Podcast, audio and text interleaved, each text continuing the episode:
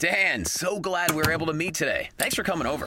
Whoa, what's that? Pretty awesome, right? It's my new FlexiSpot E7 Pro Plus standing desk. Goes from sitting to standing with the push of a button. You know, I've been thinking about getting a desk like that. I have back pain from being in a chair all day, but I feel like they're either cheap and flimsy or crazy expensive. That's why I went with FlexiSpot. This desk is super sturdy, but totally affordable. The base is made of automotive-grade carbon steel. Sit on it. Oh, okay.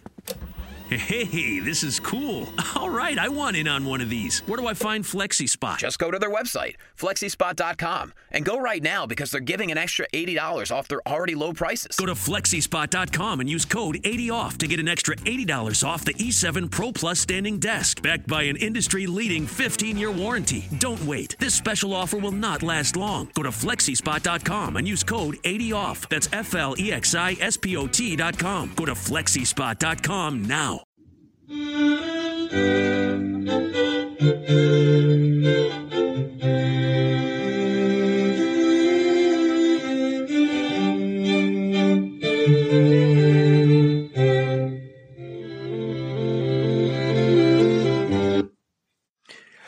Welcome to the History of Skipton, episode 29, with me, Ian Lockwood, author of the book The History of Skipton.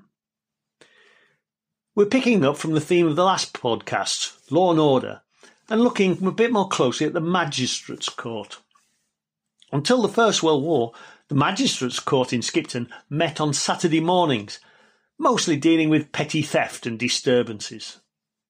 If you listen to episode 27 of the podcast, you may remember that those prosecuted for the Guy Fawkes riots of 1872 were dealt with in the Magistrates' Court. The court also decided upon bastardy awards. These were men ordered to pay for the upkeep of a child who might otherwise have been in the workhouse and thus at the expense of local ratepayers.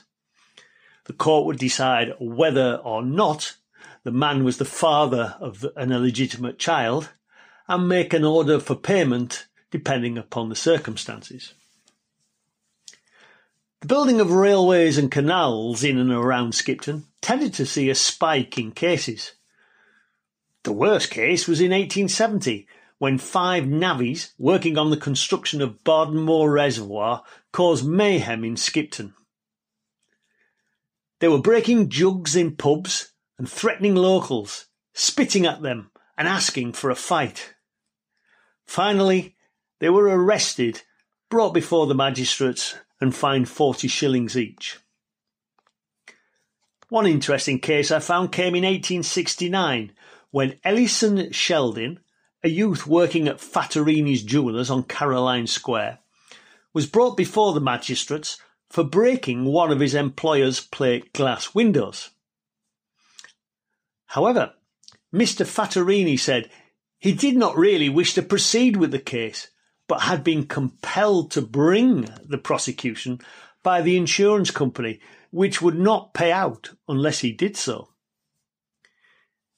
Sheldon had had a quarrel with Mr. Fattorini's shop boy, who was sweeping up the shop doorway. He picked up a stone and threw it at the boy, with the inevitable consequences. The court merely delivered a warning to Ellison Sheldon, but Mr. Fattorini did get his insurance payout. The task of keeping order and prosecuting these minor offences was the responsibility at first of constables employed by the parish. An Act of Parliament of 1856 compelled all counties and boroughs to establish a police force. This led to the formation of the West Yorkshire Constabulary, who operated at first from the same building which had housed the parish constables. This building was situated on the south side of Sackville Street and was to be knocked down to widen the entrance to Keighley Road. The current police station on Otley Road was opened in 1878. If there was one part of town where the local police had their work cut out, it was in Union Square. This group of houses, situated off Belmont Bridge, was a notorious area of Skipton, whose reputation lived on longer than the reality. It was originally a set of weavers' homes on 3 floors. Today, the frontage to Broughton Road remains, with 2 stories to the front and 3 to the rear. It's those houses you find as you're going over the bridge, Belmont Bridge, on Broughton Road, and immediately on your right-hand side. Originally, the top 2 stories of these buildings were used for home weaving, but by the late Victorian era, this practice had died out, and the top floors were used as lodging houses, the basement being inhabited by the resident family.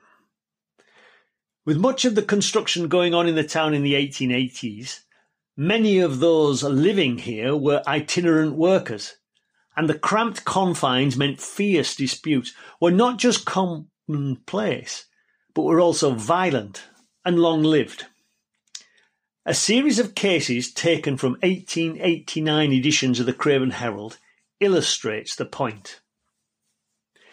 In May, Margaret Preston and Mary McDermott brought out a private summons in the county court against Margaret O'Connell, a lodging house keeper, and Mary Fitzpatrick, a single woman. Now, you'll need to keep those names in mind because they keep cropping up in various guises. So we've got Preston and McDermott bringing a private summons against O'Connell and Fitzpatrick. Preston told how she was collecting milk from the milkman in the square when Fitzpatrick came across and hit her across the head with a ladling can, drawing blood. Preston and McDermott ran back to Preston's house in the square, pursued by Fitzpatrick, who attacked McDermott with the same ladle. When McDermott left Preston's home to go to her own home, she was caught again in the square by O'Connell, who raced out and grabbed her victim by the hair, dragging her round. McDermott gave her testimony, swathed in bandages and clutching a broken pitcher, which she claimed had been broken across her head by Fitzpatrick. It added to the dramatic effect in the packed courthouse. Oh yes, the public were out in force for this story of women carrying out private fights in the street. Now, Preston and McDermott, you'll remember these are the two who brought the prosecution, was backed by the milkman, George Jones, Preston's husband, Michael, and McDermott's 12-year-old daughter also appeared as witnesses. But the son of one of the accused, Michael O'Connell, contradicted them. He gave evidence saying that he was due to marry Fitzpatrick on the following Tuesday, and both his bride-to-be and his mother had been leathered by Preston and McDermott. Whether leathering amounted to a verbal or physical assault was not made clear, but the Herald said that similar evidence was given by John Fenwick and Kate Smith, of whom more later. The remarks of Judge Hastings Ingham is illuminating. The Herald reported, "He said he had previously had occasion to allude to the great trouble the Union Square gave the court. It was an utter disgrace to the town, and disorderly conduct went on week after week, and some of the inhabitants were before the court constantly. The magistrates intended to do all they could to stop it." Fitzpatrick and O'Connell, the defendants, were each fined the huge sum for a working woman of £5, and if they could not pay it immediately, the judge ordered they would be sent to jail for 1 month. A cheer broke out in the courtroom, but it was promptly hushed by the bench. The women refused to pay, and so were duly dispatched to prison, thus scuppering any wedding plans the next week for Fitzpatrick. Now, O'Connell had been before the judge 1 month previously, summoned by another woman called Sarah Bower for assault. But the case had been dismissed for want of witnesses and confused evidence from Bower. It is worth noting that all these cases relating to the square were brought to the county court by private summonses, with the complainant taking the risk of paying the cost of the case in order to further these vendettas. And it was also said in the hearings that the police would refuse to patrol the square unless they were in pairs. Now, a month after Fitzpatrick and O'Connell were sent to jail, there was more trouble in the square, and I can't help but think that it would be triggered off by the return of the pair after their incarceration. This time, Mary McDermott, remember her? She was the victim of the first case. This time, she was the one accused of assault. She and her co-accused, one Catherine Fagan, were both fined £1 in a case brought by their alleged victim, Mary Hughes.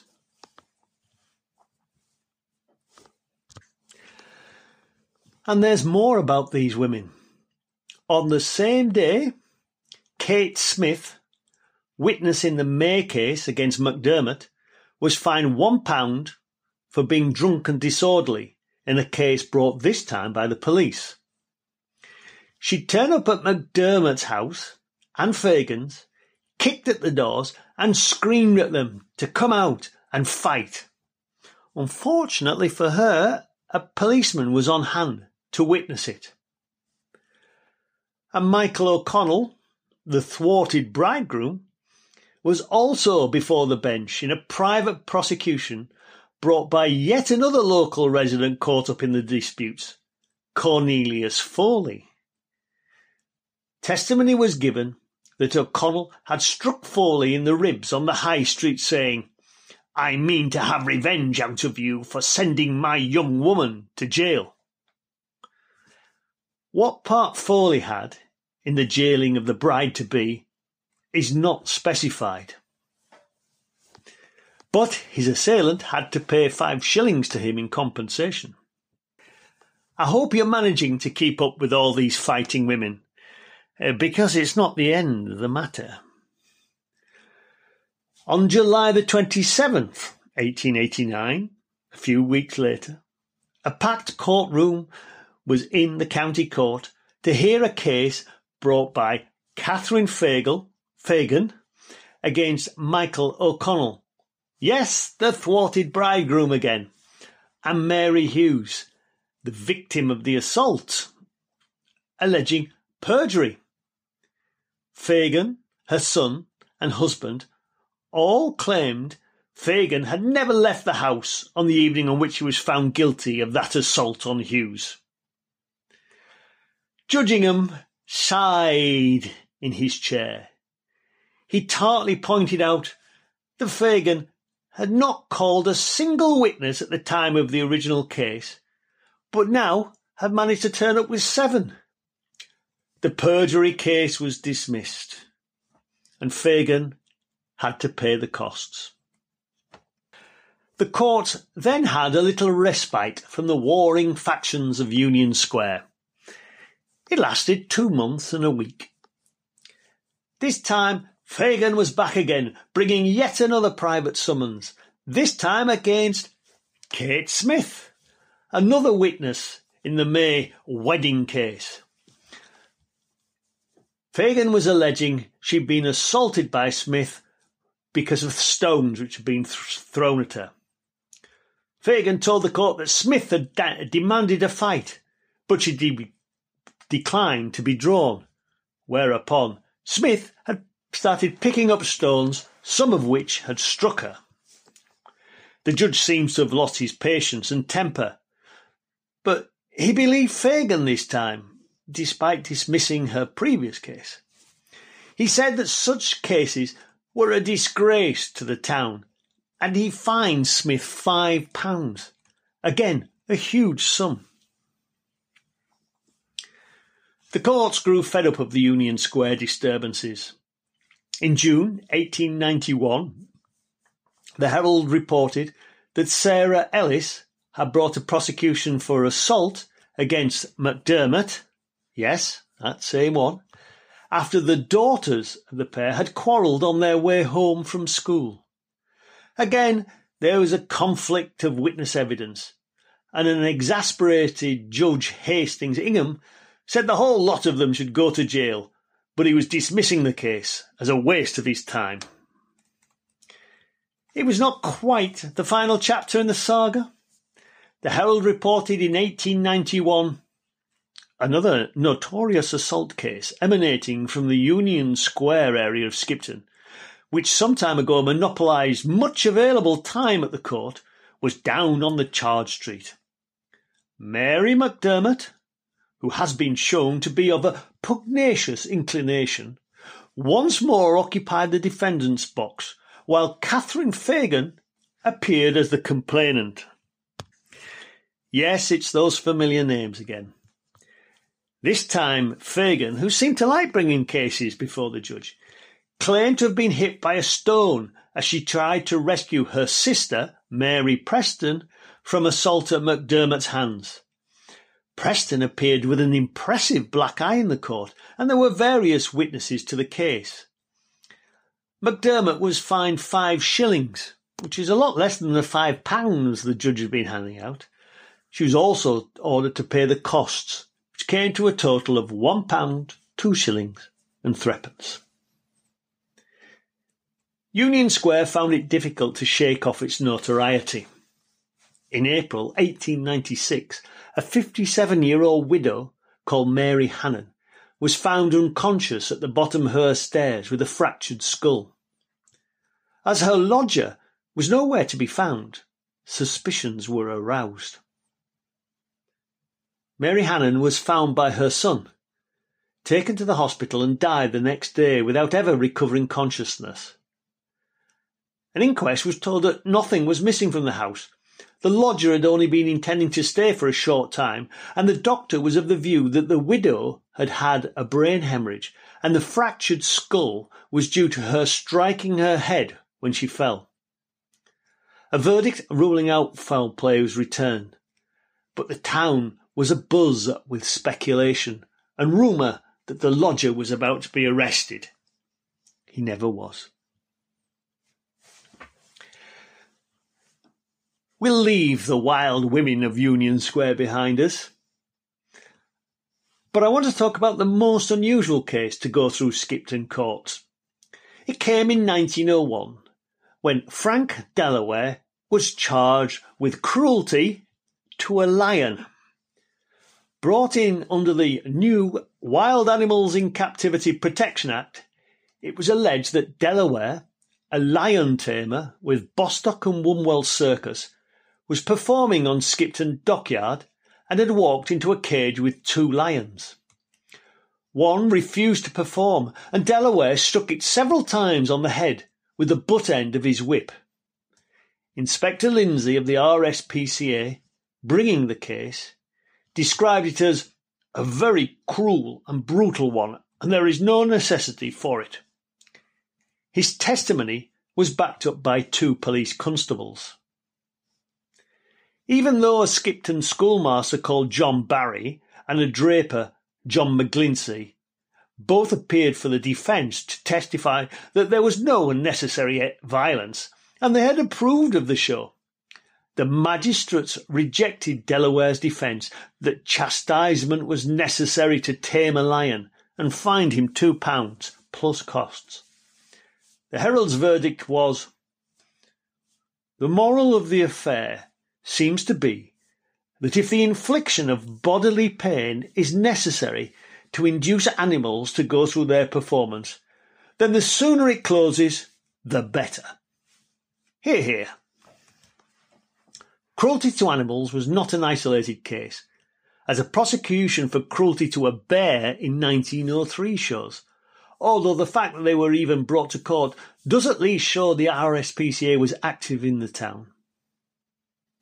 The facts of the case were that Jean-Baptiste, a Frenchman, was parading a bear through the town by means of a rope attached to a pole at one end and a ring through the poor bear's nose at the other. The bear was exhausted and panting badly, But in the High Street, the Frenchman poked it hard in the throat with the pole, and then in the stomach, at which the bear collapsed with a groan. Baptiste led the poor bear off down the High Street, kicking it violently when it tried to lie down. Two policemen, with Inspector Lindsay in tow, arrested the handler. Interestingly, while Baptiste was being kept in the cells until his court appearance, the bear was put up at a lodging house, though more details on where or how it had the facilities are not mentioned. After paying a £1 fine for cruelty to the magistrates, Baptiste and his unfortunate charge left the town immediately. I can't help thinking, though, that this story would end badly for the bear. In 1901, the town was shaken by a raid on a brothel in Skipton, although the newspapers were somewhat shy of using explicit language. Instead, it was described throughout as a disorderly house, and readers were left to fill in the gaps of the details. Those provided were that the policeman had been keeping watch on the house in Greenside off Newmarket Street, which only had 2 rooms, one of them upstairs. 5 men went into the house during one evening. All 5 of these were subsequently cleared of aiding and abetting in the keeping of a disorderly house. And there were 3 women in the house, and all of these were found guilty of keeping a disorderly house.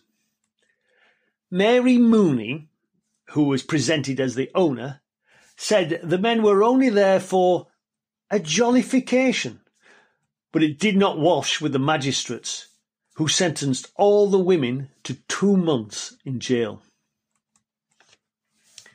Children could be punished harshly in the courts. 2 12-year-old boys who in 1907 stole 5 pigeons and sold them to a game dealer in the town were given 6 strokes of the birch administered in front of their parents. Who delivered these 6 strokes is not specified, although it's more than likely it was the police sergeant. The action was generally applauded. A Herald columnist wrote, "I'm glad to note that Skipton magistrates are resorting to the birch for the correction of the misdeeds of the youth of the district. Hooliganism and rank wantonness have long been rampant among a certain section." The magistrates' court in Skipton still exists. At first, magistrates heard cases in Sheep Street's old town hall, until a purpose-built room in the town hall, the new town hall that is, was opened in 1862. This room is still used by Skipton Town Council for its meetings, and it does look a lot more like a court than a council chamber. The county court on Otley Street, opposite the Albion pub, was built in 1847, and here a judge heard civil cases, mostly disputes over land and livestock involving farmers. However, it was here that most of the cases involving the wild women of Union Square were brought, as they were private prosecutions. Roughly every month, a circuit judge would attend to hear more serious cases, or committals to the Crown Court from the Magistrates' Court. The Magistrates' Court operated in the Town Hall until 1971, when a new Magistrates' Court was built by West Riding County Council and opened on July the 20th, 1973. It's still there today, its modern design earning it considerable criticism. The first case heard in this new magistrates' court was a drinks licence for the new landlord of the Royal Oak pub, Ronald Milburn. It was a quiet first day, as the only other business conducted were two more licence cases and a criminal case in which a Belfast man living in a caravan in Skipton was fined £50 for obtaining goods by deception from Simpson's Gents Outfitters in Swadford Street. Until 1994, Settle and Ingleton both had their own courthouse hearing local cases, mainly motoring offences, but they were closed and all cases moved to Skipton. The Skipton Magistrates' Court met on Wednesdays and Fridays in the later decades of the 20th century and on Monday for juvenile cases. The County Court was also moved here and it met on Mondays, so it was quite busy. But now there are proposals to shut Craven's last courthouse and move all its business to Harrogate. Join me next time, when I'll be looking at some Skipton murders from the archives. Thank you for listening.